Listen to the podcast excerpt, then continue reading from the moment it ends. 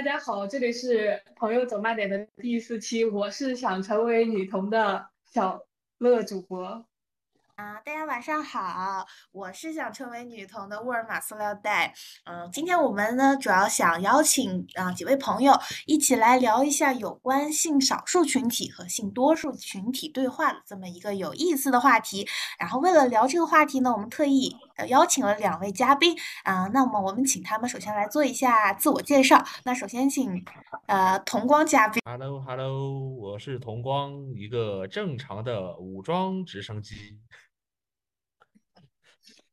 Hello Hello， 大家好，我是一个外外表看起来是艺人但其实内心极度爱人的猪猪。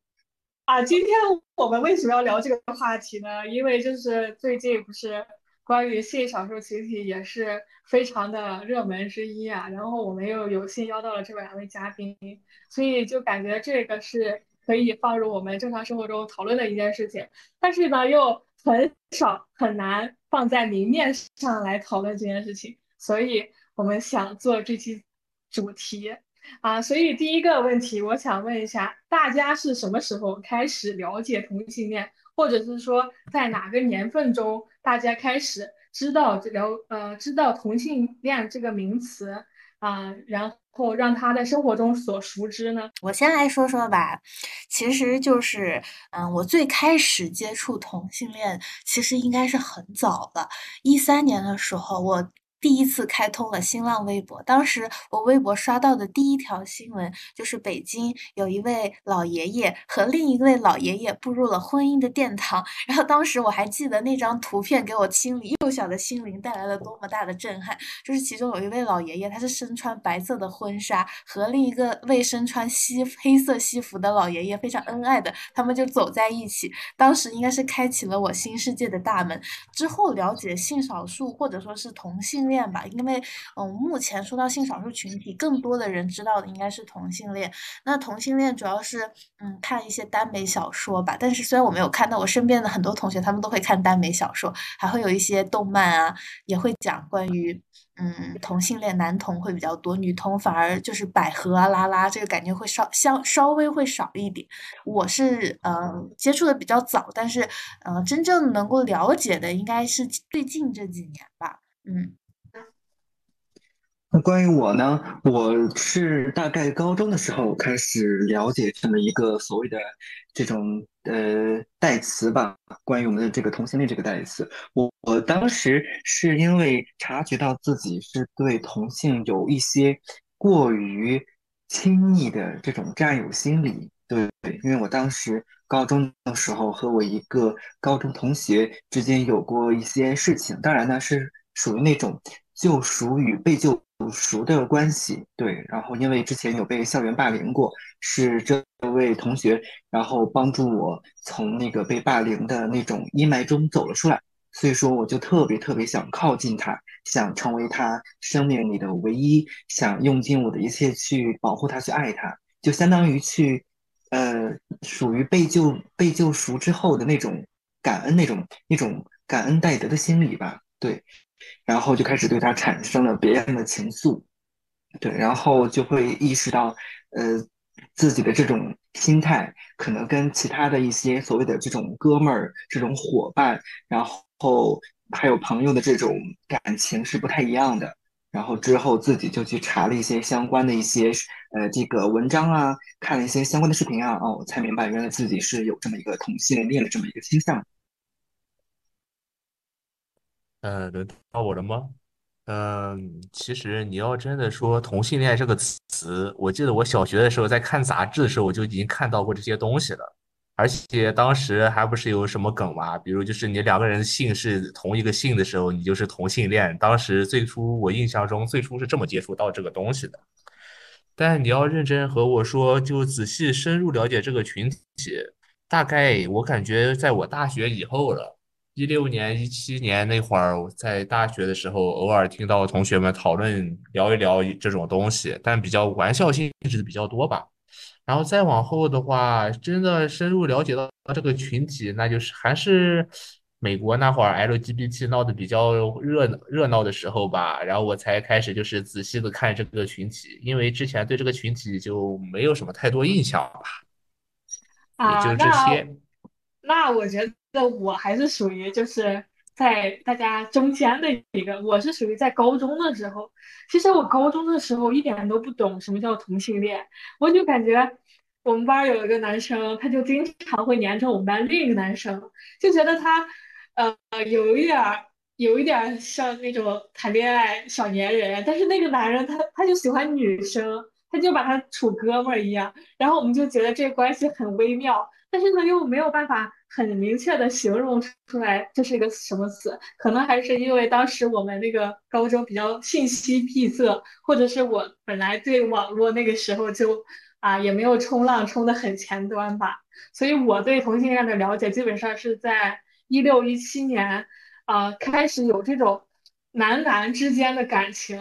啊、这是我第一次了解同性恋。再后来就是这几年吧，这几年其实比较明显的是，还是就是一些社交媒体上啊，包括一些科普的医生啊，还有一些比较大的舆论事件的时候啊，可能我才会比较关注这个同性恋。嗯，那我想问一下，大家认为在什么情况下这种性少数群体才会被大家广泛讨论呢？就比如说是啊、一些具体的事例，或者是说，呃，在身边引起大规模讨论的这种情况。关于这个话题的话，其实我倒还蛮有自己的看法。对，就是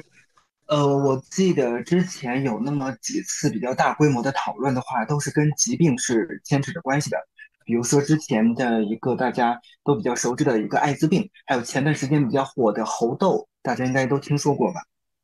嗯，嗯，听说对，过。然后嗯对，然后关于猴痘的这个问题的话，我当时看一些这个 B 站啊，或者说看一些微博上，大家都会把猴痘跟同性之间的这种性行为牵扯到一起，完全呃这个归责于，因为他们发生了这种同性之间的性行为，导致了这种病毒的传播。然后我个人是觉着是呃，虽然说它的这个性性性行为确实会带来疾病的传播，但是它并并不是百分之百都是由这种性行为传播的。我觉得大众有些时候他在去需要一个情绪的宣泄口，他会在比如说一个能够呃威胁到他的一个健康的这么一个潜在的因素在的话，他会毫不留情的去这个呃指责这些所谓的呃这些同性恋爱呀、对不对？会指责他们一些性性行为，但是在他们眼里，这就是那种违背伦理纲常，然后违背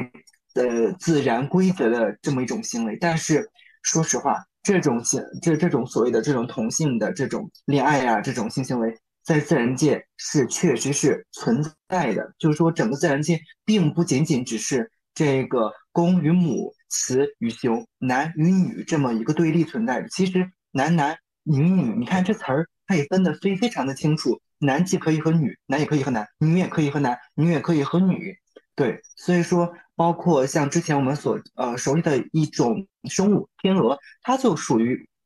同性之间可能会呃处于一个比较亲密的状态。还有之前我看过一期关于动物世界，它是说有一种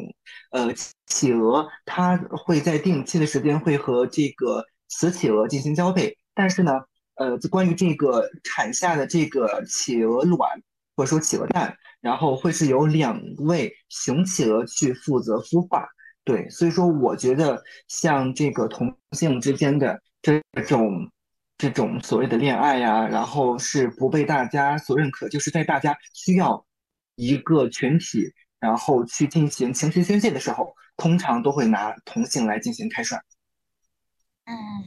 其实我也觉得，就是一般在网上听到关于性少数群体的讨论，嗯，现在的舆论趋势也是负面的评价会比较多，这个也是我发现的一个现象。但是，呃，就像这个猪猪刚刚说的这样，就是被讨论的比较多，放到公众视野上讨论的就可能真的就是像这些疾病，所以我们很多女生或者说就是反正我身边的同学就是朋友们，他们在提到就是类似同性恋有关的话题的时候，也会说啊、呃，他们虽然喜欢就是耽美二次元的男同，但是他们对于现实的男同他是会有一点点恐同的，因为好像男同在我们就是呃知道的这些就是风评一般都是说比较滥交，会有这种情况，所以听听到都比较负面，但是其实我生活中也会遇到几个就是比较好的，就是呃男同的朋友，他们其实在相处的过程中人都很随和，然后呃所谓的滥交其实也是分人吧，因为有些人他的就是这个呃他是比较性开放的，有些人他也是相对来说比较纯爱和保守的，我觉得这也不能就是一一棍子打死，嗯、我这边是这样子的。嗯，到我吧。确实，平常人们关注到同性恋，确实一般是 H I V 感染人数又多了，一般又是猴痘，你最近感染全球死了一百五十五十二个人了，就这种东西嘛。啊，但是呢，我觉得吧，但是你要把同性性行为和你这个疾病传播分开，我觉得是不太合适的。就是首先，咱们先想想同性恋嘛，首先是同性性和恋两部分组成，同恋的部分就是谈恋爱这玩意儿，我觉得。单纯的人这种人的性癖吧，就好像有的人喜欢 S M， 有的人喜欢男的，有的人喜欢女的，这我觉得是一个很无所谓的事情。并你喜欢谁这并不重要，重要的是那个性行为，同性性行为。你看嘛，根据国家卫健委的数据，疫情根据流行病统呃调查分析，病例均为男性，百分之九十六点三的病例明确为男男性行为人群，就猴痘嘛。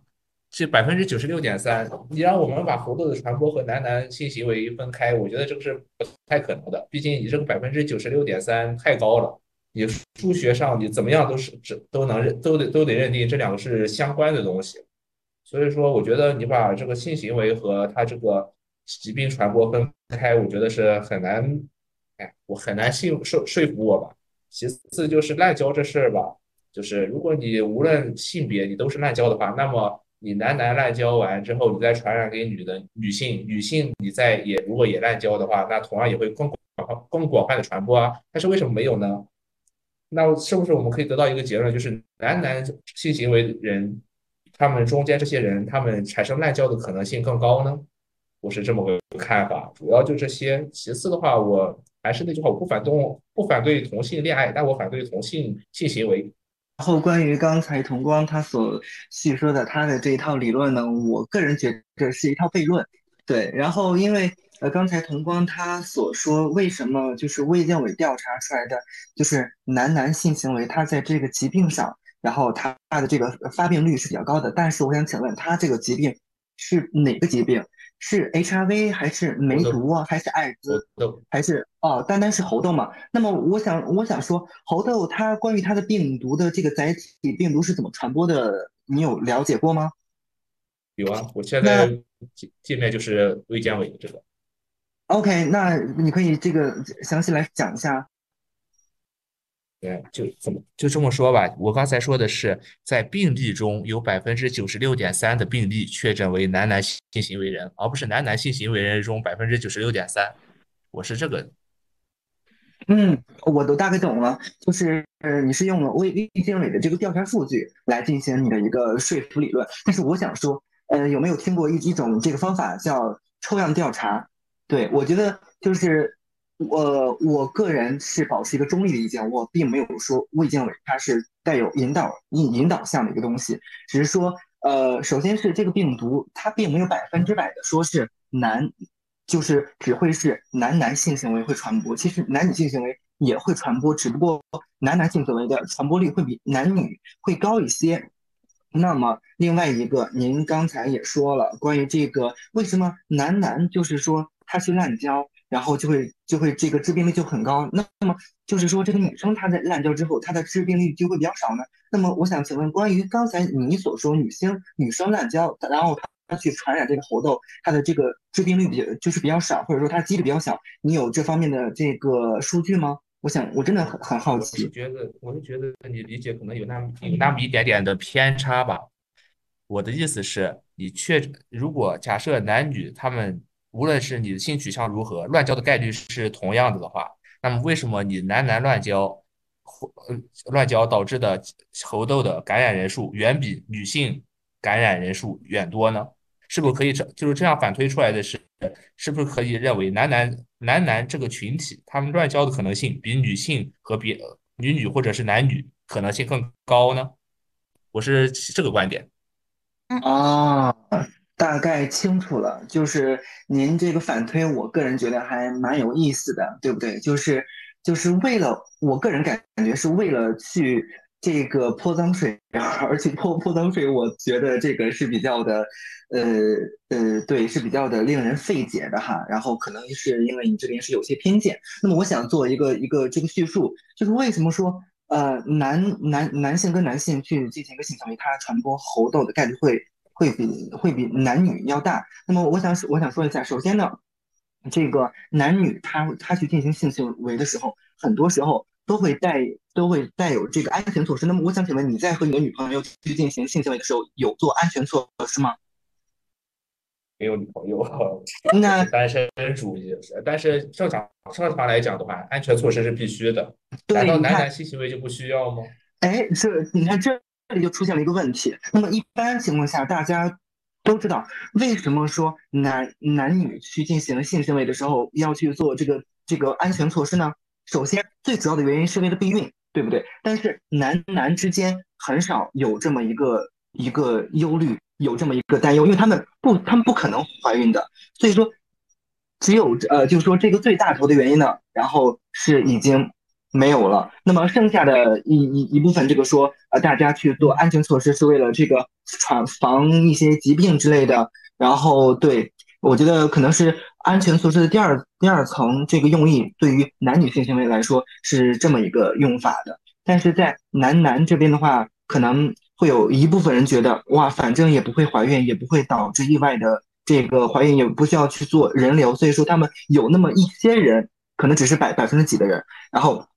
他们去进行了一个没有安全措施的一个性行为，导致他们去染上一些疾病。另外，我想说的是，男男男性行为跟男女性行为，你也知道，他们的这个去进行性交的器官是不一样的。然后呢，男男性性行为他的这个。性性性交，然后这个具体的我也不方便去细说，我只想说他们这个这个性性行为确实很容易对身体造造成一点点的伤害，呃，然后相当然是相比于男男女来说了，那么就是在这一点呢，我觉我个人是觉着你不不太可以是用你这么一个所谓的倒推的一个一个原原理来证明男男都是乱交的，然后男女就不乱交。那我想，如果男女嗯，他不滥，他没有滥交的话，那么为什么会多出来这么这么多小三儿，这么多就是说什么啊 呃, 呃这个他老公出出轨呀、啊，然后他妻子，然后就是呃，我看我记得前段时间有一个新闻是湖南的，呃，在客运站呃前面有一位呃男男男子，他当着他女儿的面把他老婆给杀了，为什么呢？因为他这个男人在外面找了小三，然后还还搞了私生子。然后呢，他希望他的老婆净身出户，但是他老婆，呃，为了他的女儿考虑，因为他们两个有一个十七岁大的女儿，为了他女儿考虑就没有离婚，然后就一直撑着。然后呢，他这个男子三十多岁男子就把他老婆给当街割喉了，他的老婆甚至倒在血泊中，连一句救命都没喊出来，就直接就这么去世了。那么我想请问，这个男性他跟外面有没有乱搞？对不对？他有乱搞，那为什么没有人关注呢？因为在你们所谓的眼里，他们是属于正常的。他哦，他们只是出个轨，他没有乱搞，他们可能就上个床去这个 make love。但是我觉得这本身就是一个观念的错误，对不对？不啊、呃，不论是男男男男女还是女，都会有乱搞的这么一种情况的。但是因为人本身的这个特质的原因，导致他们这个呃所所感染病的这个几率是不一样的。你不能用这么一个原本就不公平的这么一个概率去揣测这个群体，我觉得对这个群体是不是不公平的。就是我们刚刚讨论到为什么说，呃，当我们呃性少数群体一般被放出来广泛讨论，就是跟一些负面的新闻相关。但其实呃，正常的，比如说性多数、呃异性恋这种，也存在很多的呃滥交、性开放、三 P 啊，就是类似这种的一些比较开放的性行为，但是它好像并没有就是被那么广泛的流传来。所以呃，我可以理解猪猪他觉得就是一种对呃性少数群体，包括男同的一种污名化。其实我觉得是可以理解，就是他的这种呃。不满吧，想要对为这个群体证明，我觉得是呃可以理解的。然后，那我们进入到我们下一个下一个问题，小乐主播。啊、呃，其实我上一个我还想有点想说啊，就是我记我觉得大家对去去年的那个瞬息全宇宙应该都有所了解吧。然后当时那个信呃那个电视这这个电影出来之后呢，啊、呃、这个信有一个媒体。一个非常大的媒体啊，我也不记得他的名字，他就说啊，说了一个名词叫生活西化的女儿啊，我不知道大家对这个名词有没有了解啊，就是这个电影，而且他当时是获得了奥斯卡奖的，然后这个也是第一位华人获这一奖吧，当时也是有非常多的女性出来为他鼓舞啊，或者是喝彩，但是这个呃网站呢就评论一论评论了一句，说是一个生活西化的女儿，然后这个名词呢当时又引起了非常大的讨论啊，就是说你怎么判断这个性取向就是生活西化，就是感觉啊，包括国内啊现在就觉得性取向是不正常的，然后当时这个也引发了特别大的讨论，就是非常广泛的人说，呃，我特别想要生活西化一下，我特别想要，就是不被这种社会所束缚，啊，就是当时就是有很多人，包括我的主页都刷出来很多，就是说啊，我我也我的我也想生活西化一下啊，类似于这种话，就感觉生活西化在这边就是一个非常贬义且蔑视的词，甚至是有一点污名化的，所以我觉得我们对性取向的这个包容或者是啊、呃、批判吧，需要一个非常适度的一个状态啊、呃，不能就是越界。我觉得如果你这种啊、呃、属于一上流媒体，如果对这种进行一个非常以一个贬低的状态来形容这种的话，我觉得是不太合适的。嗯。好了，那我在这个话题结束前我再说一句，我之前最开始就说了，同性恋你要关注性和恋的两个部分，就好像印度人比较喜欢蜥蜴，阿拉伯人比较喜欢羊，神父呃基督教神父比较喜欢小男孩一样，我觉得人喜欢什么这个无所谓不重要，你喜欢男人女人狗猫还是什么我觉得无所谓，重要的还是那个同性恋的性行为。然后性行为啊，我还想说就是有人喜欢就正常的，有人喜欢走后门，有人喜欢走前门，有人还喜欢走一些更一些不好说的地方，我觉得这个东西是无所谓的，但是当你走在一个比较有风险的道路的时候，你却不选择给自己加一层保护，我不不知道该怎么说吧，就正常你和你对象玩一些比较大的东西的时候，正常的保护也是应该做的吧，我并不认为这个保护是不需要做的。嗯，好了，我说完了啊，那我们进行下一个话题啊，就是我们可以等等再回来这个，因为下一个话题就是有没有在网上或者是群里跟别的因为别人因为同性恋吵起来啊？很明显，大家已经吵起来了，已经吵起来了，对，还好还好，对，只是这个，对，只是这个大家只是理性的去讨论这么一个问题嘛，对，去抒发自己不同的见解。啊，对对对，好。那但其实在网上网上大家吵得更激烈，特别在微博上，我觉得就是咱们咱们现在还算是比较能够就是就事论事的进行分析嘛，我感觉网上好多都上升到人身攻击了。对，就是我想问一下，在网上或者是群里，大家有没有跟别人因为同性恋这个词，不论是女方还是男方，有没有因为这个观点来吵起来，具体如果吵起来是什么原因呢？嗯，这个话题的话，我身边倒其实没有因为这这么一个词去吵起来，因为我身边好像大家包容度都蛮高的，对，大家的接受度也都挺高的。嗯嗯，我的话，我想想，我其实，在微博上的时候，我是看别人吵的比较多，我自己实际上没有什么兴趣和别人吵这个东西的，因为还是那个观点，我始终认为你喜欢男的这不或者喜欢同性，这不是什么大事儿。这古古有古自古以来就有这种东西嘛，玩一玩嘛，又不是什么大事儿。然后，但是我是不理解他们为什么要吵，还吵那么难看，我确实理解不来。下一个。嗯，那那接下来我们就想问一下，就是因为现实生活中，嗯、我们并不能够直接的在跟人交流中就告诉自己的性取向，所以，嗯、我们该如何去鉴别同性恋呢？我之前啊，我之前其实看到一个呃，一个一个一个，就是如何鉴别同性恋的一个点。然后，首先我印象中非常深刻的就是，嗯、听音乐喜欢听蔡依林 和 Taylor， 就我身边真的所有的男同，他们都喜欢都喜欢听蔡依林、Taylor、张惠妹。然后还有一个点就是喜欢发小 S 的表情包，玩王者荣耀喜欢玩法师，特别是杨玉环和貂蝉。然后，嗯，拍照姿势中对镜自拍较多且好看，注重 pose 和氛围感，对足球的喜爱多于篮球，很喜欢打羽毛球、乒乓球和游泳。然后在呃，就是穿着打扮上会比较精致，会去护肤，服装上也会比呃那个直男会更加精致。行为举止的话，说话语调会出现女性的词尾，举止也会偏女性化，会有很多小表情、小动作。然后，嗯，还有重胡子，就是络腮胡啦。其实很经我典对，确实确实很经典。其实我对同性恋鉴别这些，就是了解甚少吧。但是我之前看一个博主，呃，一个博主叫林志玲，我不知道你们知不知道这个人。然后嗯，你知道，对，我知道，你们俩都知道。然后他看过就，看过，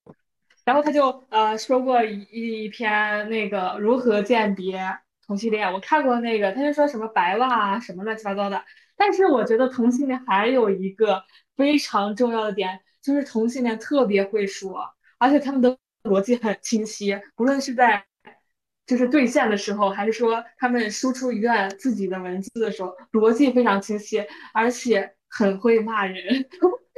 就是就是我对同性恋，不管是带脏字的还是不不带脏字的，同同性恋真的比男人女人骂的都狠。我觉得这是同性恋的一个标准之一吧，我对同性恋是的鉴别。对，过了。嗯，然后我哎，就你先说，来。你先说。OK，然后我觉得关于这个呃，关于刚才两位主播所说的这么一些呃形容词啊，还包括一些就是说去它的一些外形啊、它的外表啊这些词，我觉得可能都是呃呃大家呃对于这么一个这么一类人群的一个刻板印象吧，对。然后包括刚才我我我们的第一位女主播所说的，呃，听歌喜欢听这个蔡依林或者说张惠妹，然后他们喜欢我就是打王者的话，喜欢玩这个法师啊，什么貂蝉啊、杨玉环之类的。然后包括下面的一些一些东西，我觉得前面那些跟我完全不沾边。然后包括我我个人也不玩这个王者，然后我也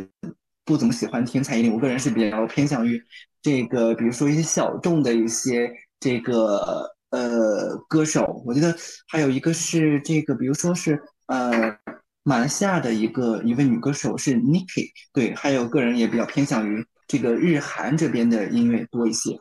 然后在这个打扮还有这个着装上这一点，我确实承认，确实有踩到我的点。我确实是会格外的注重自己的外形条件。然后还有刚才我我们这这这个第二位女主播所说的一些白袜呀这些东西，其实这我关于这个话题，呃，想说一下自己的意见。其实前段时间网上，我觉得有一些呃，就是说同性恋，我个人虽然说我个人是这个圈子里的，但是我不不得不承认说，这个圈子里的人是分三六九等的。对，我说的这个三六九等，并不是高贵与卑贱，而是说大家的这个呃精神状态是不太一样的。有些人他就是追求那种性上面的那种开放，但是有些人追求的就是呃就是自己的那种那种优越。比如说让要要要让自己的学历高了，或者说让自己的这个身材更好了，然后让自己去多多赚钱了，对不对？就是每个人的定义和标签是不一样的，但是就会有那么一些他们会呃会给，就是由于他们的一些呃所作所为，使得一些这个其他外界的人对这整个整体然后贴上了一些这个标签，戴上了一些有色眼镜。比如说我们不知道大家有没有听过这么一段话，是什么呃黑皮白袜臭脚体育生一八八听过对对对，关于这么一个，我当时听到有人就是问我，前段时间有有人问我说呃你喜欢这个白袜臭脚黑皮体育生一八八的吗？我当时就一脸懵，我说你从哪里看出来我喜欢这一类？然后他居然跟我来了一句，难道你们同不都该喜欢这种类型的吗？我当时就知道呃可能是说呃去这个去真的把这么一件事情给当作理所当然，去认为这这这个是这个一个标签是真的。那么我觉得这个人的话，他可能他平时接触的信息并不多。然后另外我是想对一些导致这个圈子里的风评变差的一些人，想对他们进行一个谴责，因为有这些人的存在，才导致一些人对这个圈子里会带有一些呃不好的看法观点。所以说对于我们另外一位男嘉宾所说的这个呃他只尊重这个男男恋爱，但是却不尊重这个一些性行为这方面，我个人是有一些这个去没有办法反驳的，因为确实是在这个圈子里的一些底端是存在的一些呃这个开银趴或者说去乱搞的这么一种滥交的行为，这点我是无法反驳的。对，嗯，其实吧，你说到最后，我就想到了前很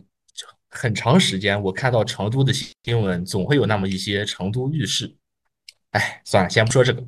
这个同性恋，其实我觉得嘛，因为你每个人为什么喜欢这样喜欢这个人，我觉得因为起因不同，所以导致的结果是也肯定不同的。所以我觉得其实你很难从这个外在的表现来判断他是否是同，是否是非同什么的就好。但是我印象中，我唯一就是能让我产生一点就是印象的，其实就是如果你是同，那么你这个人比较偏执的可能性就不低。因为你经常会遭受到非议，或者遭遭受到一些其他方面的打击，所以这个人就是在这种环境中也就容易变得更加偏执。所以我觉得就是如果一个人是同，那他肯定是有一定程度的偏执，我觉得我可以认可这句话，但是我反过来也不能这么说，偏执的人也不一定是同性恋。然后就是同性恋，我觉得其他的话还是那句话，我觉得同性恋属于一种性癖，所以你的性癖再怎么奇怪都有都是可能的，就像你之前刚才前面小猪说的，什么白袜、什么臭脚什么的，可以理解，可以理解，尊重尊重，受不了，我受不了我。但是呢，就好，其实你要类比到异性恋的话，就好像有的男生喜欢巨乳丰腰，有的喜欢平胸，有的喜欢高个，有的喜欢矮个，我觉得这就属于一种性癖方面的这种细分了吧。我觉得这个，哎，还是那句话，同性恋这方面我尊重、祝福、锁死。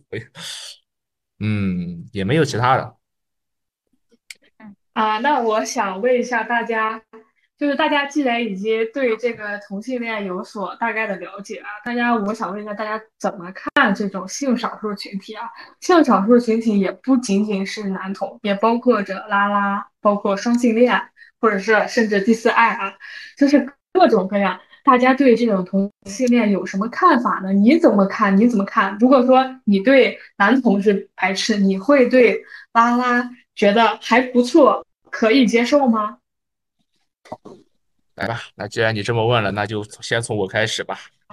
其实吧，关于就是同性恋这方面，其实你要看看历史，分桃断袖，什么龙阳之好，然后你再看看看看西方古希腊什么的，然后你再看看就是。啊啊是就是古希腊，但在过去的时候，他们其实在古代社会也是属于比较常见的事情。那个时候人们其实是把他们当成一种，就是也是当成一种性癖来看的，就是我想我想这么玩罢了，又并不是什么什么就是太过于离谱的事情。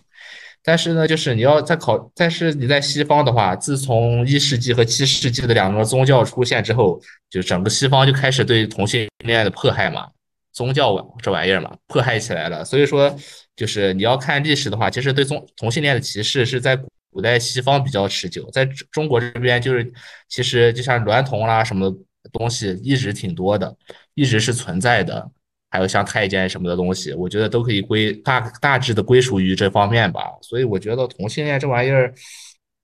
就没什么好说的，性癖罢了。然后至于其他的性其他的你说的女女四爱什么的，我觉得也无所谓。我还是怎么说，反对那种危险的、不健康的、具有风险的性行为，无论男女都会要反对这个，并不是反对他喜欢什么，喜欢什么我觉得是很正常、稀疏平常的事情。我来讲讲吧，就是嗯、呃，因为之前我还关注了一个就是嗯、呃、U P 主叫花小雕嘛，然后我是从他那里获得了非常多关于性少数群体的认识，然后我大概理解的就像性少数群体就是 L G B T Q， 然后呢它应该是可以，它里面就是也可以有很多的细分，就比如说有些是它的性取向，就比如说双性恋、泛性恋嗯、呃、或者同性恋这几种，然后还有包括他的这种呃性别身份认同，就是跨性别者，就是属于一种性少数。嗯、呃，还有一个就是比如说异装癖，这个就是属于他性别表达属于少数。我们这里所定义的这个性少数呢，就是从这三个层面上，嗯、呃，就是这类群体它是跟主流的这个观念是不太一样的，就是嗯、呃，从这个方面方面可以定义说啊、呃，这些群体他们是一个呃不被可能不那么被主流社会认可的那么一个群体。嗯、呃，这是我认为的同性，就是我认为的性少数群体吧。然后呢，对于拉拉和呃像男同啊，还有包括无性恋、双性恋、泛性恋以及各种各样的细分，我也是持一个比较尊重的态度，因为嗯，一是因为这种东西它呃是由基因决定的，它不能够成为一个被歧视的原因。有些人他先天的他就是存在这样子的性倾向，或者说是这样的性别表达或者身份认同，也有可能是因为他后天的环境给他造成了某种心理心心灵上的损伤、创伤，让他转变了他自己的这种性向，还有可能就是激素的原因。所以我觉得无论是怎么样，我们都应该持一种比较尊重和开放的态度吧。嗯，这是我的认识。啊、呃，其实我对性少数群体了解也不是很多。我是前几年的时候，包括我看抖音啊 B 站的时候，我会关注一些就是性少数群体，我感觉他们的观点相对的会比较新颖和犀利，甚至对一些社会上的这种新闻会就是一针见血的说到要害。我觉得这是嗯、呃，就是可能因为他们披着这个性少数群体的名义，然后他们就是不会在意别人的看法，所以他们会把这件事说得很明了。我是当时会对这种博主进行一些关注啊，然后呃，其实我也是就觉得他们是呃很新颖的一批人，属于我不认为这是跟随跟随潮流或者怎么样，或者是啊、呃、盲目从众从众啊，呃，我只觉得就是他们就是相当于是给我们开辟了一条新的道路，包括这些呃，包括 gay 啊或者是拉拉，他们在这种观点的表达上往往会脱去我们女性自身的一些枷锁，会更加细腻的感受我们的个人情感，包括你对未来的探索或者各种各种方面吧。啊，然后但是一方面他们也会也会更内耗，也会比如说呃同性恋就会很关注自己的身身材啊，或者是就是呃一些装饰啊，就是也是会我觉得也会内卷吧。嗯，就是这方面吧，我觉得对我这、就是我对性少数群体的认识。OK， 然后那我来接我这个话题吧，就是我怎么看待性少数群体？因为首先我自己就是这么一个群体的群体里的这么一位成员，我对于这不论是这个拉拉还是 gay 还是双性恋还是泛性恋，甚至有一些跨性别认知的所有的人呢，我都是持一个尊尊重的一个态度，就是我会认为就是每个人的性取向是不一样的，因为人说白了就是人，他终究也是一种这个高度社会性的动物嘛，对不对？咱们人其实也是灵长性的动物，所以说呃和动物界的其他动物都没有太大区别。然后你想想，既然动物界的其他动物都会有这么一些同性啊，或者说有一些什么泛性啊这种行为的话，那人就会是一个特殊的吗？它本人本身也也只是自然界的自然界中的一个物种啊，对不对？所以说，呃，我看待这些性呃性少数性少数群体的一个态度就是尊重、爱、和平，就是 love and peace 就够了。对，嗯，我觉得很好。啊，那我想问一下，作为性少数群体，你会羞于跟别人谈及自己的性取向吗？或者，如果我们不是性少数群体的话，你你的朋友如果是性少数群体的话，他会主动跟你提及他的性取向吗？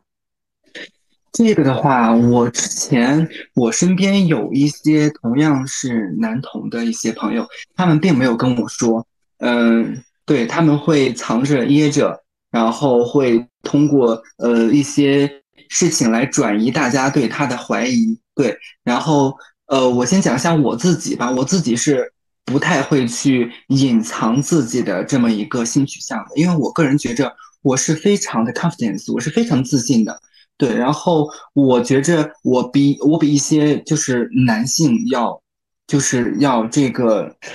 呃。我不知道这么说会不会引起一些男性同胞的这个围攻哈？我觉着，呃，一般来说就是，呃，同性他的一些一些质量，或者说他的一些这个精致度，他的一些能力方面会比这个就是呃所谓异性恋里面的这个男男性要高很多的，因为本来就是一个非常内内卷的这么一个圈子嘛。呃，我相信大家也都了解过，对。然后呢，我个人的话，我我也是这么一种心态的。我觉得我我比一些异性恋里面的男性要要这个质量高得多，因为我也注重，我也注注重身材管理，我也注重学历管理。然后我我就是说，呃，家庭啊、背景之类的都都不差，对不对？然后相比于一些大腹便便，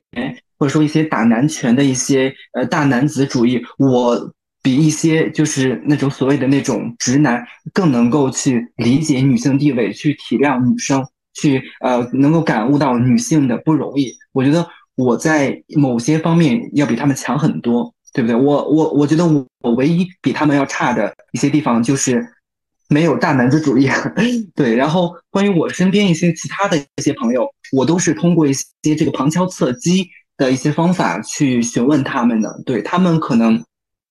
如果说，如果说他们本本身的这个条件并没有非常的优秀，可能他身材不是很好啊，或者说他学历不是很好啊，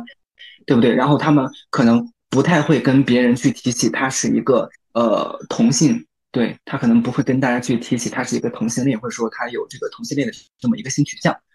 呃，对，嗯、呃，所以说我个人的话，我是不会羞于的，我甚至说。跟我关系好的一些朋友，我会主动的去跟他们说啊，最近我有认识到一些质量很好的一些男性朋友，想和他们发展发展。对，这是我个人的话。嗯、呃，如果是一些其他的一些，他们也是这个同的一些朋友啊，他们可能不太会这么去说。但是如果你跟他们呃了解的这个比较深入了，对，关系比较稳定的话，关系比较坚固的话，他们肯定会跟你去讨论的。呃，对，这个还是要主要要分人吧，对不对？嗯，就是在交流的过程当中，你觉得就是，嗯、呃，因为感觉呃，男同他们自身会形成一个小的圈子嘛，那这个圈子它会不会就是会排斥有一些排异性？就是，嗯、呃，比如说在跟。正常的男性直男交往过程中，你会愿意就比如说有些直男想要跟你当好朋友，你会有排斥吗？还是说愿意，就是也是非常愿意跟他们当好朋友的？对啊，我是非常愿意跟，就是说不论是一些直男直女啊，我是非常愿意跟跟他们当朋友，因为我觉着就是作为就是说大家都是交朋友，你没必要去因为呃谁谁谁的性性取向跟你的不同，然后去进行一个排斥。我觉得这种。这种排斥你，嗯，他，嗯，可能不知道，嗯，就是说大家是在某呃哪些哪些平台啊，或者说哪些渠道听到了，可能会有排斥的这么一个现象。我个人身边是没有出现这么一个现象的，我本人也不会有这么一个排斥的现象。我身边的一些直男的一些好朋友非常多，直女的好朋友也非常多，对。然后我个人的话，我的意见就是说，呃，并不会出现这么一个情况。好棒啊！你好棒啊！哎，说老老师身边不是有一些性少数群体吗？他们会主动跟你提及他们的性取向吗？嗯，他们倒不会主动跟我提及，因为他我知道他们是 gay， 或者知道他们嗯是一或者零，都是通过同学们之间口耳相传，就是他不会直接跟我说他的性取向，可能也是因为没有那么熟啦。但是从他的一些点点滴滴当中也能看出来他的性取向。就有一个朋友，他就是很明显的，他很爱看《甄嬛传》，然后他有一次在我们学校的那个一一棵梅花树上捡了一个自己的小象挂了上去，然后然后嗯逆风愿逆风如解意，容易莫摧残。然后我们当时大家就大概都能意识到，就是他的这个呃很有很有很有很有男同的倾向吧，就可能因为那件事情，大家或多或少都知道他他是一个男同。但是我感觉他们就反正我身边的男同，他们都很自信，就是这也是我觉得他们当朋友非常好的一个地方。我之前还在网上看到一个段子嘛，就是说有一个妹子她去衣去那个呃服装店试衣服，然后呢看到有一个穿衣镜上面有一点死皮，然后她就去抠那个。那个死皮，结果这个时候呢，有一个呃，应该是导购吧，然后他是一个 gay， 然后就过来说别抠了，够美的。我我就当时觉得哇，这个真的很会夸，我觉得其实很多男同真的很会夸，然后一下就能戳中女生的那个点，所以这也是我觉得男同很有趣的一点。对对对，啊，同光身边有这种性少数群体吗？呃，怎么说呢？我觉得吧，你的个人喜欢什么，这是属于个人隐私，你没没必要去专门打听，也没有必要专门去听别人想。所以我身边有没有玩，真说不准。我就我觉得这玩意儿属于个人隐私吧，非常纯粹的个人隐私。就好像你有没有对象，你谈了多久，你对象是谁，这些东西，我觉得这个这玩意儿是一个等级的，你没有必要特别和别人说，也没有特别和去问别人。所以说实话，我还是不清楚我身边有没有的，因为我就觉得没有必要去。专门去了解吧。哦，那我觉得根据大家说的这种情况，我感觉有一部分男同事或者是这种性少数群体啊，还是比较羞于就是大方的展示出自己的性取向的。嗯、呃，那我下一个想问一下同光，如果一个男同想跟你做好朋友，你会跟他做好朋友吗？你要看他抱着什么样的心态了呀。如果他想刚我，那不行，我拒绝。但是如果就正正常常的交朋友，比如上班咱们同事嘛，有活一起干，咱们一平常一起干的多，聊的比较多，这种日常交往我觉得无所谓了。但还是那句话，你想帮我这是不存在的。但是如果他就是你不确定他到底想干嘛，然后你也揣摩不出来，但是他就是想跟你关系保持不要就是很冷的那种状态，你会怎么办？谨慎乐观，谨慎乐观的在看着呗，我又没必要专门把人踹开啊。你又不是他得罪你了，又又不是他恶心到你了。如果他天天开我油的话，那我肯定要跑路啊。如果他就正正常常的、礼礼貌的、没有猥亵嫌疑的在那里，我为什么要把他排斥到远远的？嗯，对我，我觉得刚才我们的一号男嘉宾他发表的这他的意见，我个人其实也非常支持，因为。就是我个人觉着，呃，首先，呃，排除这么一个性取向，大家去，呃，大家都没有各自的所谓的直男呀、啊、直女、弯男、弯女这么一个标签的话，大家就是普通的人嘛。所以说，大家去交朋友之类的，是不可以，也也可以说没有必要去受到各种限制，对不对？但如果说有有一些，呃，他他如果会带有一些一些这个呃性骚扰的嫌疑的话，呃，其实我觉得。就是作为这个圈子里的人的话，我觉着呃也是蛮不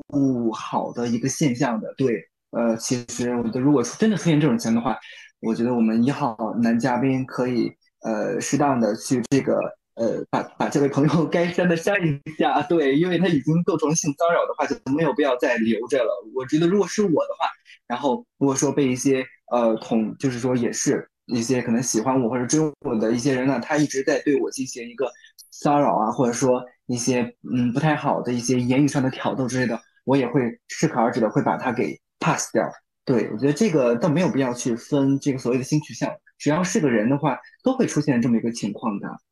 嗯，我觉得你说的非常对，就是男性和女性都得保护好自己。嗯，对，嗯，对，其实就是刚才说完之后，我想到想起来，我之前看到一句话，就是中国在联合国的哪个会议上说的话：中国本来就没有歧视同性恋的传统，中国的宪法和法律对于 L G B T 等人士没有歧视，他们被视为正常人，所以我们只需要拿出你正你正常人之间互相交往的那个界限、那个评判标准来鉴别这个东西，我觉得就可以。对对，不要就不需要给他任何特殊性，因为他属同性恋啦、什么的 L G B T， 它属于那种就是性癖自然的一些东西，我们没必要单独拎出来。你越拎出来，越显得它特殊，越显得那才是对它的真正的歧视。我觉得这是很好，没错，大家就没开错。达成高度一致了，非常不容易。对对对，那如果我想问一下 Q 老师，Q 老师应该是很愿意跟这种拉拉，包括男同啊，做朋友的吧？我对我其实也我因为怎么说呢，就是我会觉得，呃，这些性少数群体他们本身是承载着一定的社会压力的嘛，他们要在这种社会压力就是不被主流认认可的这个舆论环境下，坚定的做自己，我觉得他们是是一个非常有勇气的一个行为。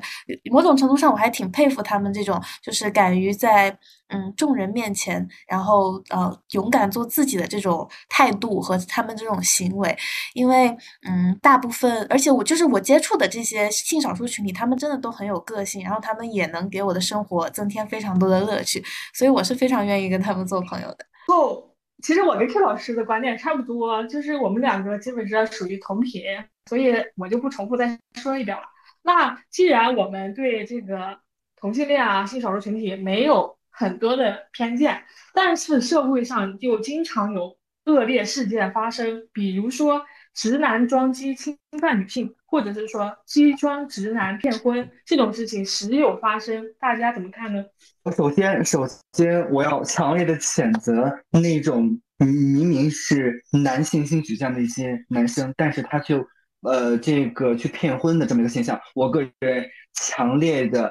谴责。对，我要抢在你们大家所有人的前面去强烈的排第一位的去谴责这么一个现象，我个人觉得是非常非常不道德的。对，就是你可以去去有你自己的性取向，但是不要去为了去呃隐瞒你自己的一个一个性取向，或者说为了让你自己去避免去受到一些呃社会上的一些压力，然后包括家庭里催婚的一些压力，然后从而去去找一个女性去承担这么和你一块儿共同承担这这么一个一个压力，我觉得这种是非常不道德、不仁义的一种做法。那同光呢？嗯，其实吧，就首先我觉得直男装给骗呃骗炮，我觉得这玩意儿是应该报警定强奸，起起码关他三年。这是我对其这个的看法。但是你如果是那个同期，就是那个基装直男骗婚的话，其实我的观点和他有点不太一样。就是我认为的话，就是如果那个男的尽到了他作为一个丈夫所有的义务，满在义务方面没有没有缺失以外，这玩意儿你可以，我觉得就理解成出轨也没什么问题啊。除了他没有保持忠贞以外，只要他能完成夫呃丈一个丈夫在家庭中应承担的责任，那他对这个家庭而言是没有过错的。他的过错仅仅是在于对于女方而言他是出轨了，我是这么看的。但重点还是在于那个你完成没有完成那个夫妻呃夫妻中你丈夫应尽的责任，完成了你再说。如果你这个都没完成，那我觉得呃和前者一样，我建议也是报警。那 Q 老师呢？啊，其实我就是觉得，呃，首先这个直男装机，它有一点点就是利用这种所谓的呃女性对于几呃 gay 这个群体，呃，就是戒备心比较低这一点，然后去恶意的呃接近女性，这肯定不是一个，就是这肯定是要非常谴责的一种行为。然后呃，对于同妻骗婚，因为我是从女性视角出发嘛，我肯定是非常反对这种行为的。因为就像童光刚刚说的，就是说，呃，他虽然是呃履行到了义务，但是他也是属于一种精神出轨嘛。那这种出轨对于就是婚姻来说，其实它也是一种不忠贞，也也违背了婚姻的这个契约，所以我也是觉得，我觉得应该谴责这种行为，就是无论是呃同妻骗婚还是直男装机，这都是可能性少数群体为什么会被我们大多数人有的时候会诟病的一个呃恶劣现象，但毕竟是少数现象，但是它也确实存在，嗯、也正是因为有同期骗婚这种现象，所以导致我们女性在婚姻步入婚姻的时候，特别是在择偶的时候，也要除了辨别这个人是不是渣男之外，还要多了一条，就是要鉴别这个人是不是 gay， 要谨防他是同期骗婚。这对于我们女性来说，其实是多了一个一条风险，所以我非常强烈谴责这种行为。嗯，我觉得我跟 Q 老师观点差不多啊。对于直男装机，最近不是日本有一个很火的事件，就是一个好像四五十岁的老男人吧，然后装机，然后骗到一个女生，把她强奸了，然后他好像有一点犯精神疾病方面的，然后呢，他父母就是呃跟他一块儿把这个男人就是分尸杀掉了，然后这个女孩现在好像正在面临诉讼，然后我感觉这种事情吧，就会又很大程度的引起社会对这种同性恋啊，包括性少数群体的这种攻击，或者是说讨论吧。嗯，其实我作为我个人来说，我觉得这种确实也该谴责，这种直接就是强奸，就是报警。嗯，然后关于这个基装直男骗婚，我感觉如果是基装直男骗婚的话，这种不仅是对你的精神方面，包括你的身体方面，甚至都有很大的威胁。如果就像嗯、呃、大家刚才说的那种有不洁性生活的话，包括滥交啊、群批这种事情的话，就是很大程度会传染给女性，而且这个概率基本上是很高的吧，我觉得。嗯、呃，同时我感觉如果女性在这个生活中，男性就是在婚姻中，男性应该不仅承担家庭责任吧，还有一些而是情绪啊，包括日常生活之中的事情。我觉得不能以这个男人承担家庭责任就把这个男人排除在呃道德压力之下。我觉得啊、呃，就算他承担了家庭责任，也应该嗯把这个就是我觉得应该把他钉到耻辱柱上，狠狠的拷打。嗯，就是呃，我纠正一下，不是我纠正一下，我当时说的是在完成家庭责任的前提下，他这个相当于出轨，那我们就要像谴责出轨一样谴责他，我是这个意思，并不是不谴责。啊，这只是把它归跟那个性多数群体出轨是一概而论的，就不需要把它特地划分为这种呃性少数群体。嗯，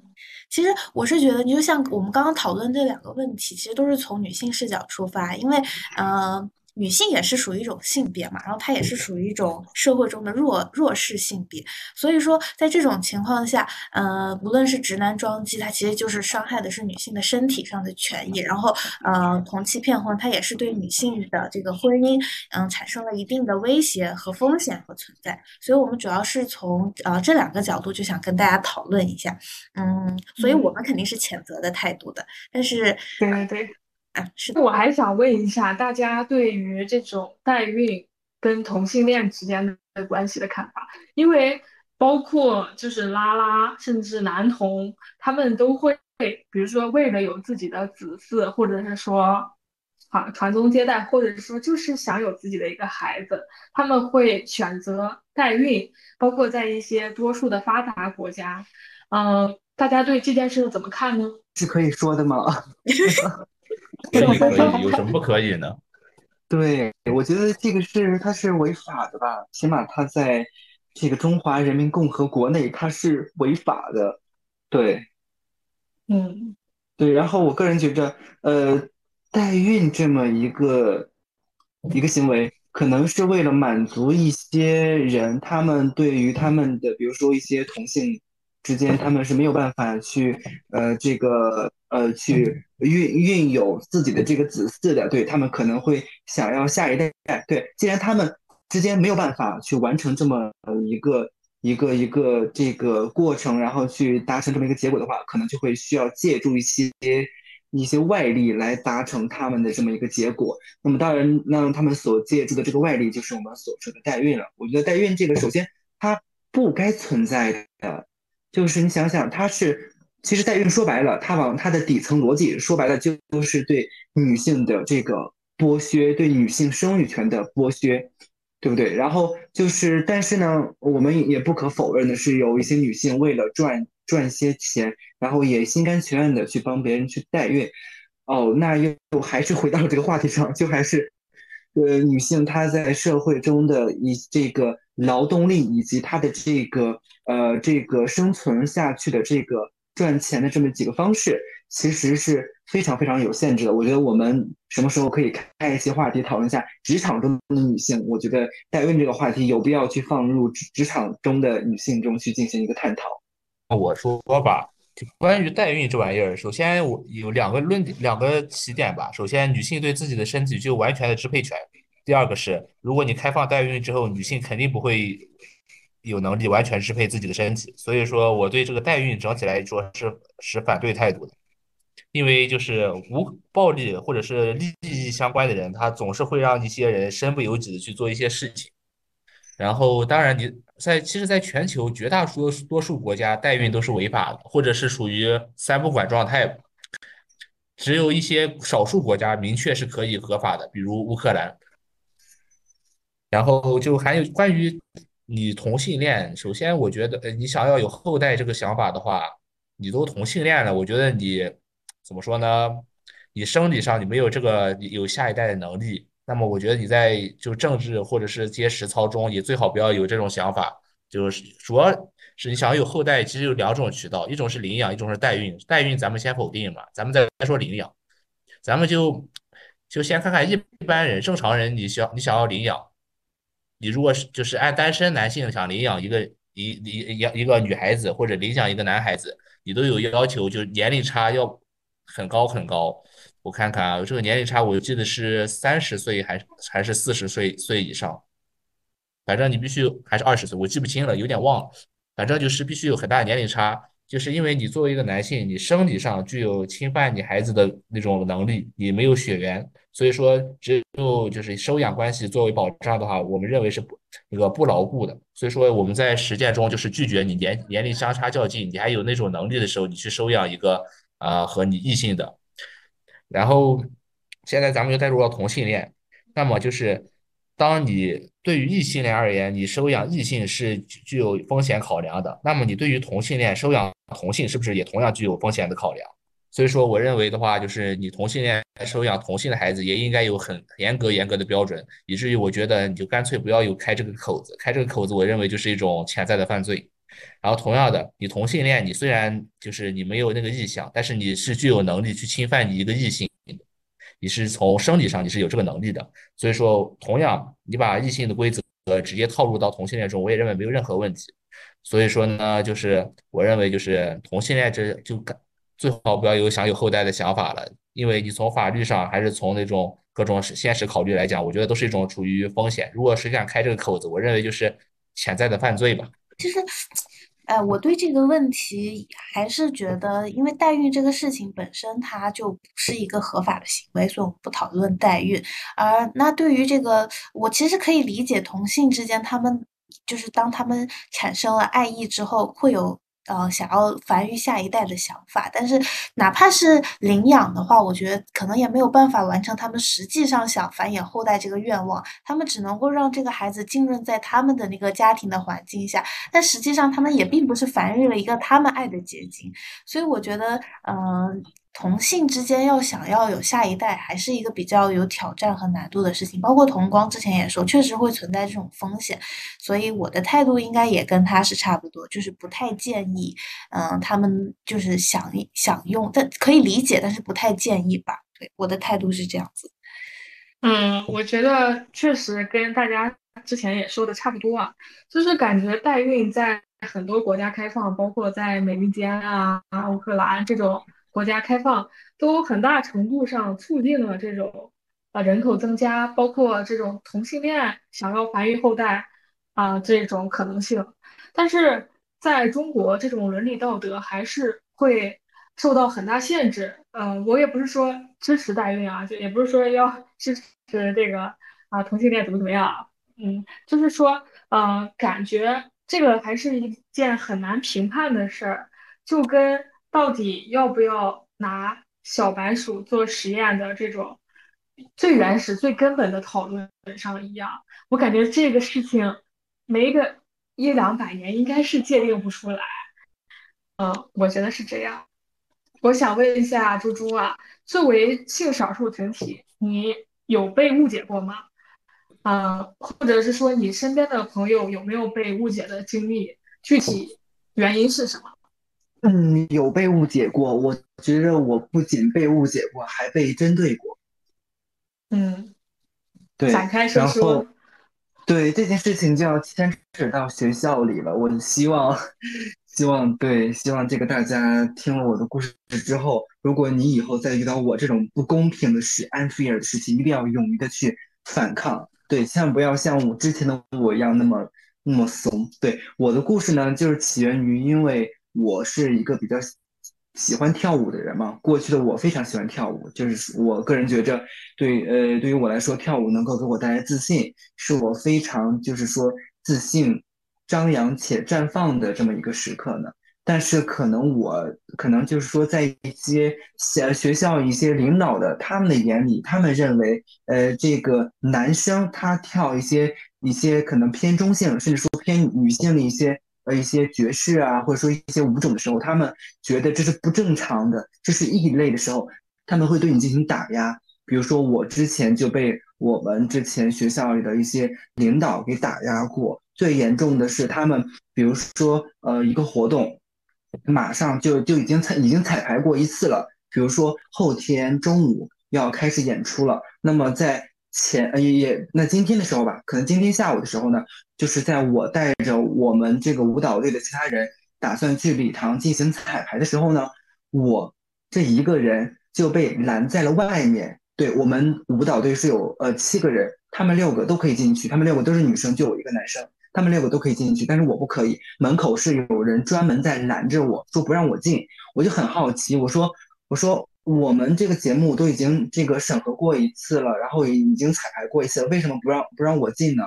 然后那个守门人他呃他跟我说是呃这个上面的老师的一个决定，上面老师说呃我这个跳的舞对这个影响不好，不认为不太符合主流价值观。然后就不让我上，就把我自己一个人拦在了礼堂的外面。然后我告诉那个呃人说说我这个呃就进去一会儿，我可以看着他们去彩排，我可以不上台。然后呢，因为那个人他跟我认识嘛，他还是心软放我进去了。然后呢，当时我就看着大家在上面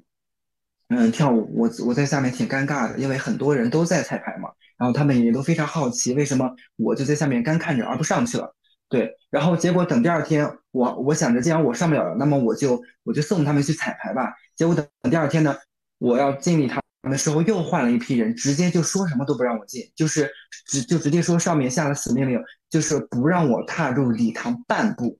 就嗯非常非常的离谱，可能大家会觉得很不可思议，但确实是非常尴尬，因为那个时候。是刚好很多人都进礼堂去进行第三次彩排的时候，很多人就是、嗯、就是对其他人你通通一个放行，但是对我呃是有六个人六六位男生拦着我不让我进。我其实非常费解，我不懂这么做的原因是为什么。我明明已经按照他们所所说的我不上台了，我不去去进行一个展示了，我单单单的送我的队员们进去去看他们排练都不可以。然后这也是我心里头的一个阴影，对，这也是让我看清了一些人吧，呃，对，然后也是我从小到大遭遇的最不公的一个事情，就是因为我跳舞的一个形象，然后所对我进行的一个限制，所对我进行的一个人格的侮辱和羞辱，这是我呃遭经历过算是校园霸凌可以这么说吗？但是校园霸凌的霸凌我的人不是学生，而是一些领导，我觉得太扯太扯淡了。我觉得掷地有声啊！我觉得这个这个这个发声，我觉得是非常有必要的，真的，因为我感觉对于这种性少数群体的歧视，可能在我们青春期萌芽时期会更多，特别是当大家就是嗯、呃，就很很明显的感觉到小学的时候，对于一些行为举止比较女性化的男生，大家特别是男生都会有那种霸凌啊，或者歧视啊，或者说是孤立这种行为在。嗯、呃，作为可能未来要成为小学语文老师的我来说，我觉得这也是非常有必要去注意的，就是正确引导。包括很多的性少数群体，他们为什么有的时候会成为一个性少数群体，就包括他们性取向之后可能会聊到就是流动，为什么会流动，也是因为童年时期或者青春期时期遭遇了某一种创伤，这种创伤可能就跟校园霸凌啊歧视有关系。我觉得还是这个发声是非常好的。对对对，说的非常好啊。啊、呃，我感觉大部分我们这种社会群体啊，包括啊、呃，包括一些小团体啊，甚至公司再大一点，社社会就是社这种性少数群体，作为普通人啊，发声还是很难的，甚至他们在普通的日常生活中不会选择去把自己的遭遇说出来，就感觉可能嗯，觉得自己又。性取向比较特殊，然后又呃，就是羞于说出这种事情吧，就感觉，比如说有些女生遭遇一些侵犯之后，她可能也会呃觉得害怕，或者是某某些因素，然后不想说。对，童光，你有什么想说的吗？呃我怎么说呢？其实我感觉吧，一般来讲，就像之前说的，小乐说的一样。就好像一些女性受到欺负的时候，她不肯说出来，不肯报警什么的。我觉得嘛，还是法治意识培养的比较淡薄吧。我其实觉得很多时候报警能解决大部分大部分问题。我是觉得还是有必要去，呃，就是无论是呃性少数群体还是性多数群体，就是遭遇校校园霸凌这个事情是一定要说出来的，因为这个事情只有说出来了，引起重视了，才能更大程度上减少这青少年的这种心理疾病和损伤吧。嗯，我觉得对。啊、呃，那我想问一下大家，认为性取向是流动的吗？包括在一些日常生活中，有人到了四五十岁，甚至改变了自己的性取向啊、呃，由正常的性取向变成了喜欢男生或者是喜欢女生，这种事情都让人瞠目结舌啊、呃，甚至有点。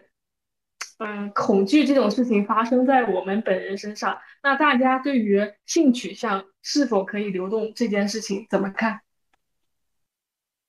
我先说吧，其实吧，我觉得就假设你找上五六个男的，让他们去泰国旅游一圈，我不信他们就是一旦他们走到相关的场所，我不信他们不会去试一试。所以我觉得，所以我觉得嘛，性取向这玩意儿说白了，我觉得是性癖，你人怎么样尝试都是有可能的。所以说我觉得你不要锁死，人总是会变的，而且你要你不能把它看太特殊，你如果真的把它太特殊化，反而会把反而会就是局限于一些视野中的吧。我觉得你要放开你看，人嘛总会在有些时候选择做一些自己想不到的事情，我觉得这个东西你不要不不可以把它看得死，我认为它是可以流动的。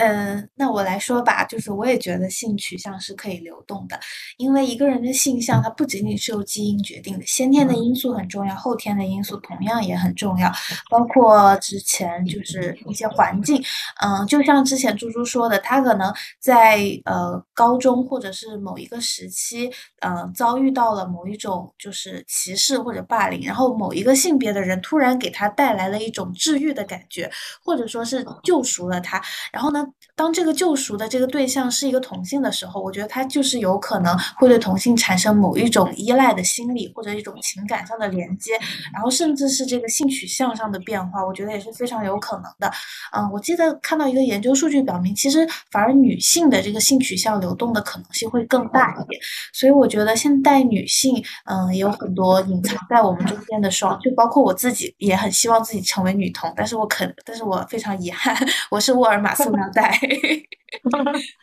其实我也是觉得性取向是很容易流动的，就像 Q 老师说的，包括这种环境的改变啊，或者是说身边人带来的影响啊，各种方面吧。我也是很希望成为女同啊，看破男人的看破男人但没有成为女同的侄女，好痛苦。个人觉着性性取向确实是流动的，就像刚才我们的这个一号，这个我们的这个女嘉宾，对，杜老师，杜老师，杜老师，然后所说的，对，相对于我来说，我真的觉得我我特别想跟一个人在一起，就是我高中所遇到的一些不好的一些经历的那个时候，是有那么一位男生出现在我的这个生命里，拯救了我。对，我之前还写过就是一篇关于他的文章，我还发发发在微博上过，对，希望他看到过。然后就是证明我就是详细的描写了一下，就是当时我遇到他的时候，他以及他之后所带给我的那种感受。然后我可以等一下我们节结束之后发到我们的群里，大家可以看一下哦。对，然后就是就是那种可能就是如果说当时不是他，而是换成另外一个女女性去对我进行了救赎的话，我觉得在那种情况下，我可能也会会心动，就是想和他在一起。对，嗯、所以说这个我个人觉得性取向是流动的。啊，那我想继续问一下这个问题啊，就是我们在座的那如果有一位性少数群体，还有三位就是性多数群体嘛，那如果你们被特别好，或者是说某些特质啊，比如说颜值，比如说学历，或者是说吸引你方方面的某些特质，这有一个特别好的同性追求你，你会心动吗？同光显然不会，因为我喜欢的是巨无美少女，我比较变态，其实说说起来也比较变态，说这主要是我主要是性，我觉得还是那句话，这属于性癖的范畴。我的性癖又不对，又不对一个男人发作，我喜欢的还是美少女。那所以说，我觉得对我而言，这玩意儿。那如果是一个胸肌很大的、长相清秀的男性呢？都说的是美少女了，我限定的性别了，我性癖里面有性别的要求的。那他万一是异装癖，然后穿成美少女的样子，然后他胸肌很大。不是，我是生理上生理上的哎，生理上的喜欢，不是其他的。尊重生理区别，我我也尊重心理心理差异是心理差异，生理区别是生理区别，我比较尊重生理区别。嗯，好，那 Q 老师呢？我不知道呀，我好希望试一下呀，就是没有很优质的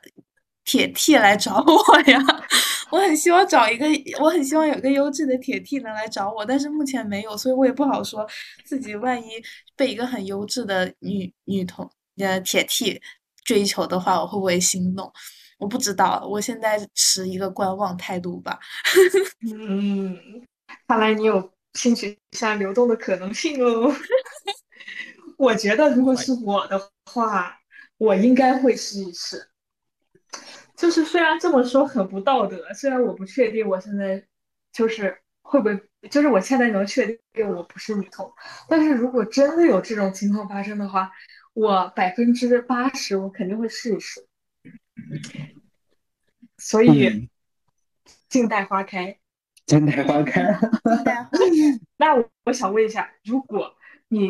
某一天你发现你最好最好的朋友就是属于那种同床共枕，不管是就是同性啊，突然他性取向变了，你的第一反应是什么？是跟他绝交吗？还是问号？你说猪猪，你说。嗯，好的好的。然后我觉得这个话题其实蛮有意思的，对，就是呃，比如说睡睡一觉醒来之后，然后原本就是还是异性恋的好朋友，突然间变成同性恋，我们可以做这么一个假设，我会怎么样呢？我会我会觉着，嗯，就是说非常非常的正常，对不对？他，我作为我的朋友，我尊重以及就是呃祝福他的这个所有的这个决定。当然呢，除非是他做了对他自己，呃，比如伤害他自己的这么这么这么一个，比如说他做一些 suicide 这种这么一种行为的话，我肯定是要制止的。然后，但是像这种所谓的性行为的话，我个人觉得还蛮有意思的，对不对？你比如说之前我跟他去讨论，我说哇，最近就是有哪个质量比较高的男生，然后他长得怎么样，他的就是巴巴拉巴拉怎怎怎么怎么样的。然后、呃、如果说他是我的直男朋友的话，他可能会觉得啊。他有有那么好吗？对不对？他不就一个男的吗？那如果说他也开始喜欢男性之后，可能我们会更有这个探讨度吧，对不对？然后如果说我这个朋友本身也非常的优秀的话，说不定我们可以自己这个嗯内部消化一下了，对不对？好刺激，对对，好刺激。那Q老师，然后我刚我刚刚好激动的啊，我刚刚说，如果但凡有一天发现我最好的朋友弯了的话，我首先就是希望他最先就告诉我这件事情，然后呢，我可以成为他出柜的坚定的后盾，就是我可以支持他，给他提供舆论支持。但是呃，同性方面的爱可能我没有办法提供给他了，但是我可以给他舆论舆论上可以声援他。嗯，那童光呢？讲道理，还是那句话，尊重别人性癖。你喜欢美少女和你喜欢蜥蜴或者喜欢山羊，这有什么区别呢？我觉得没有区别。但是呢，我唯一在意的是不要不要找我，我不喜欢牙签脚大脚酱缸，我不喜欢这种行为。无论是我让我去还是他来，我是不是还能接受这方面的东西的？所以说，个人我是拒绝。但是和 Q 老师一样，舆论上他想追什么男生，我觉得他都可以去，只要不追我就行。啊，毕竟我是一个喜欢美少女的人。啊，懂了懂了。其实如果我的特别好的朋友突然性取向变了，我会有点惊讶，然后有点惶恐，就我不知道该干什么。就是我感觉，如果之前我们聊的话题是关于一些正常男人啊、呃、一些，突然他跟我聊女人，我甚至会有一些感觉。他要被别的女人拐跑了，本来我们两个是很好的闺蜜，我们什么话都可以聊，现在他突然出现一个人，就是要取代我的位置，我觉得我不想有这种事情发生。然后我可能就是为了避免他伤害到我，我可能会呃慢慢撤出对他的这种感情，就是跟他保持距离，我可能会这样。就是如果你但凡发现你的好朋友他出柜了的话，你就会觉得你突然有竞争，就是有竞争意识了。你们之间可能会出现一个超越他对你友情的爱人，然后你就会有危机感。对，我就会感觉我会害怕这种危机感，所以我先撤离一点，可能会带给我的伤害少一点。那他如果爱上你了呢？呃，那就再说吧，可能我也不会。我也会考虑一下的，就是你也抵挡不住他对你就是炽烈的爱。对，我应该是抵挡不住吧。如果他真的就是，我觉得也不是不行啊，对不对？但是如果他喜欢别人的话，我就会觉得他他被别人抢走了，我会很伤心的，我会应该会很伤心，我会，哎，就这么多年的感情，竟然被一个女人抢走了，好，想想就很难过。啊，那我想问一下大家身边有没有出柜的实例啊？不，嗯，就是你所听到的，包括一些门口的爷爷奶奶啊，小道消息，或者是一些呃亲戚朋友，你所听到的出柜的实例，他们会被身边的人八卦吗？你听到别人是怎么形容他们的，以及他们的父母作何反应？哎，我说实话，我这边还是真的没有听到过。我接触到的，我能听到的，一般都是出轨，出轨是真的少见。啊，那其他两位呢？嗯，我是我我的小道消息中倒是有有关于出轨的一些人的他们的一些信息的。嗯，对，然后当然呢，他们的这个出柜的结果，嗯，很多都是得呃得有百分之七十多是不尽如人意的，可能跟他们所所想象的父母的体谅不太一样。对，然后绝大多数情况下都是父母极力的反对，父母会认为他们精神上有问题，想要送他们去精神科去治疗。要喝中药调理一下，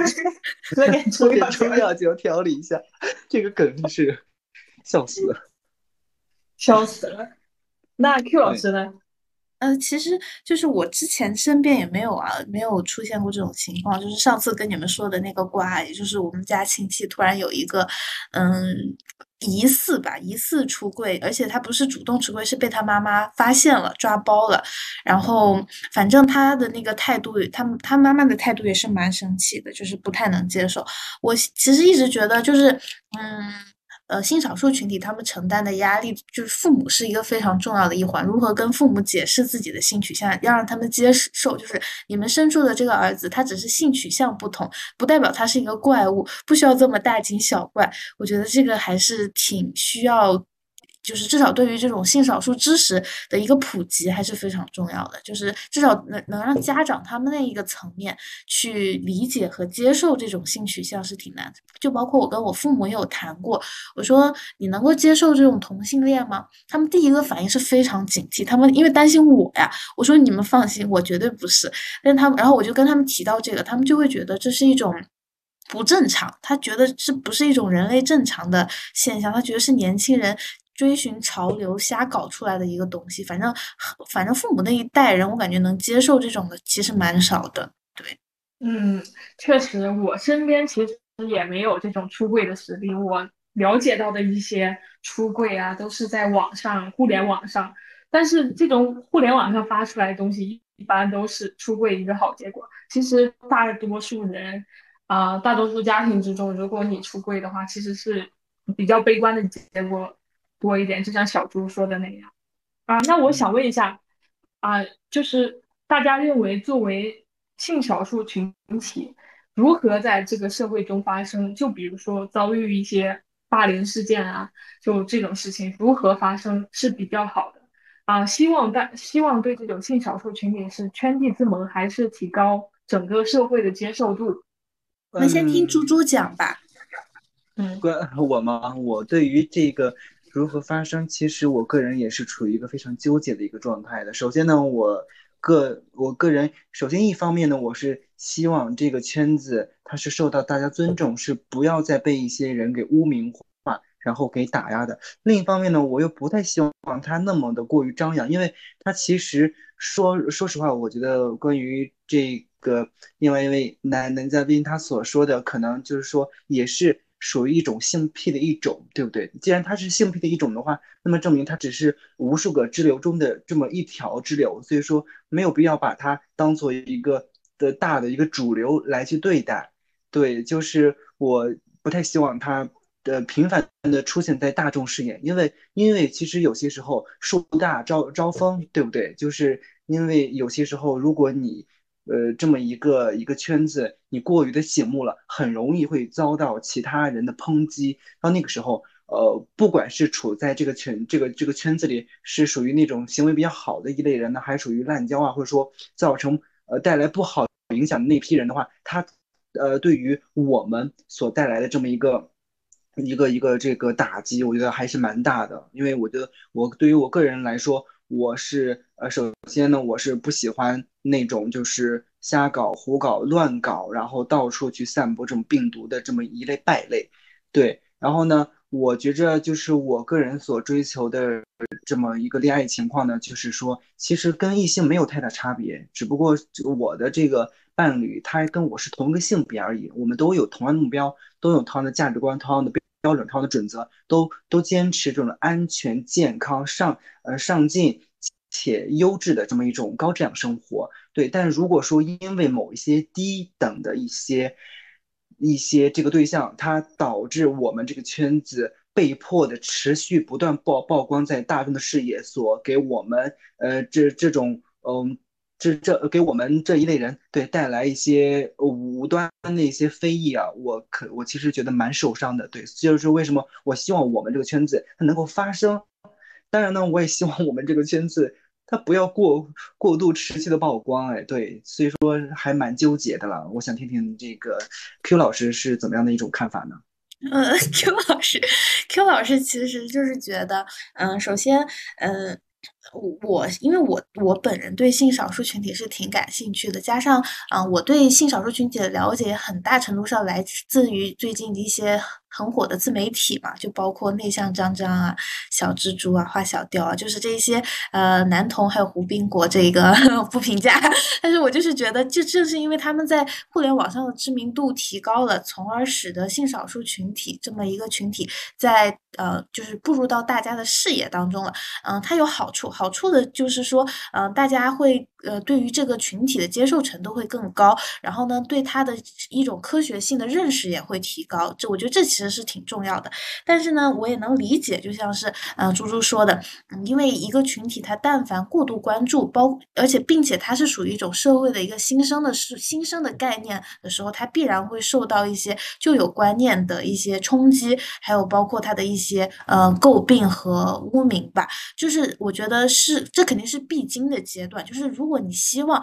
这个群体能够堂堂正正地被主流文化所承认的话，我觉得这是不可避免的。虽然它肯定会有碰撞啊、冲击啊、吵闹，但是我觉得呃这是它走向主流的一个必然的过程。所以我觉得虽然能够理解你们希望能够圈地自萌，就是自己的一个小的圈子不需要被过多打扰，但是我觉得为了你们能够更堂堂正正的走，就是呃被大家所接受的话，我觉得还是需要去更广泛的科普发生的，我觉得这还是必要的。那同光呢？其实我还是想重复那句话，在中国他们本来就被视为正常人，那么如果你是正常人，你干嘛要整那么多的呢？你做如果你是正常人，你会希望别人多对你这个群体多关注一下吗？如果你这样，如果你真的给这样的群体更多的关注，那我们可不可以认为你是认为这个群体他并不被视为正常人呢？就是被视为一种异类呢？我觉得吧，你这才是一种真正的歧视。如果你真的想让他这个东西不被歧视，那你就应该是是正正常常的在这个社会正常的生活，而不是那种像欧美一样大声叫出来。如果我不是你，如果我们不认可你，就说我是说我是歧视，说是这这这说是那的。你像常常青藤同学常像常青藤学校中，好像我看到数据有百分之三十的人就是你强迫必须你是作为性少数群体才能在这这边上学，不被受到学校打压或者同学打压什么的。所以我认为过度关注反而是就是怎么说，变相给人们更更加歧视这个群体吧，会让。嗯，我觉得同光说的也有道理啊。我的观点对于这种性少数群体的发生，就是我感觉如果在不涉及别人的影，是我卡了吗？把他们当做正常人，是多是小乐主播卡掉了。你没事，我这边录着没关系。啊，就是啊，我想说的就是啊，对于这种性少数群体来说，我觉得如果他们在不影响我们的正常生活的时候，是不用对他们进行过度关注的。包括猪猪刚才说的，就树大招风啊，我也觉得就是枪打出头鸟吧。就是社会中如果有很很突出的一个论点的话，就很容易被大家所诟病啊，或者是污名化，这种各种事情都很容易被呃很容易被啊、呃、在这个过程中发生。我觉得正常情况下啊、呃，如果它不不会打扰到我的利益，或者说我的正常生活，影响到我的啊、呃、我的这种各种方面吧，我就不会去关注这些群体。我觉得他们也是人，他们也应该有自己的那个圈子。我觉得就是你把他们当正常人就好，就没必要。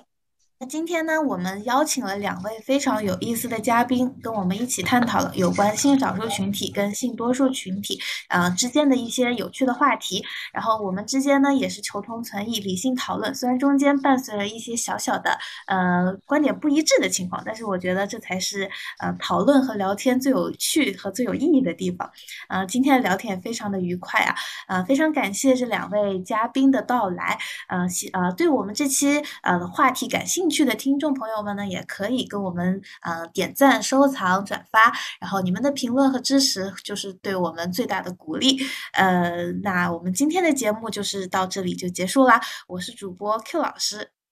我是主播小乐，是嘉宾同光，我是嘉宾猪猪。嗯、呃，那我们下期再见，啊、拜拜。下期再见，拜拜。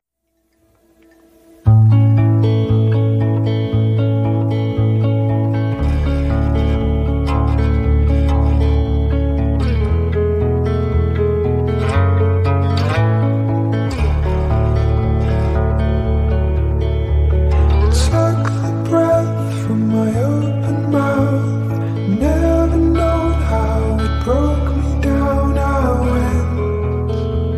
Inside go somewhere else.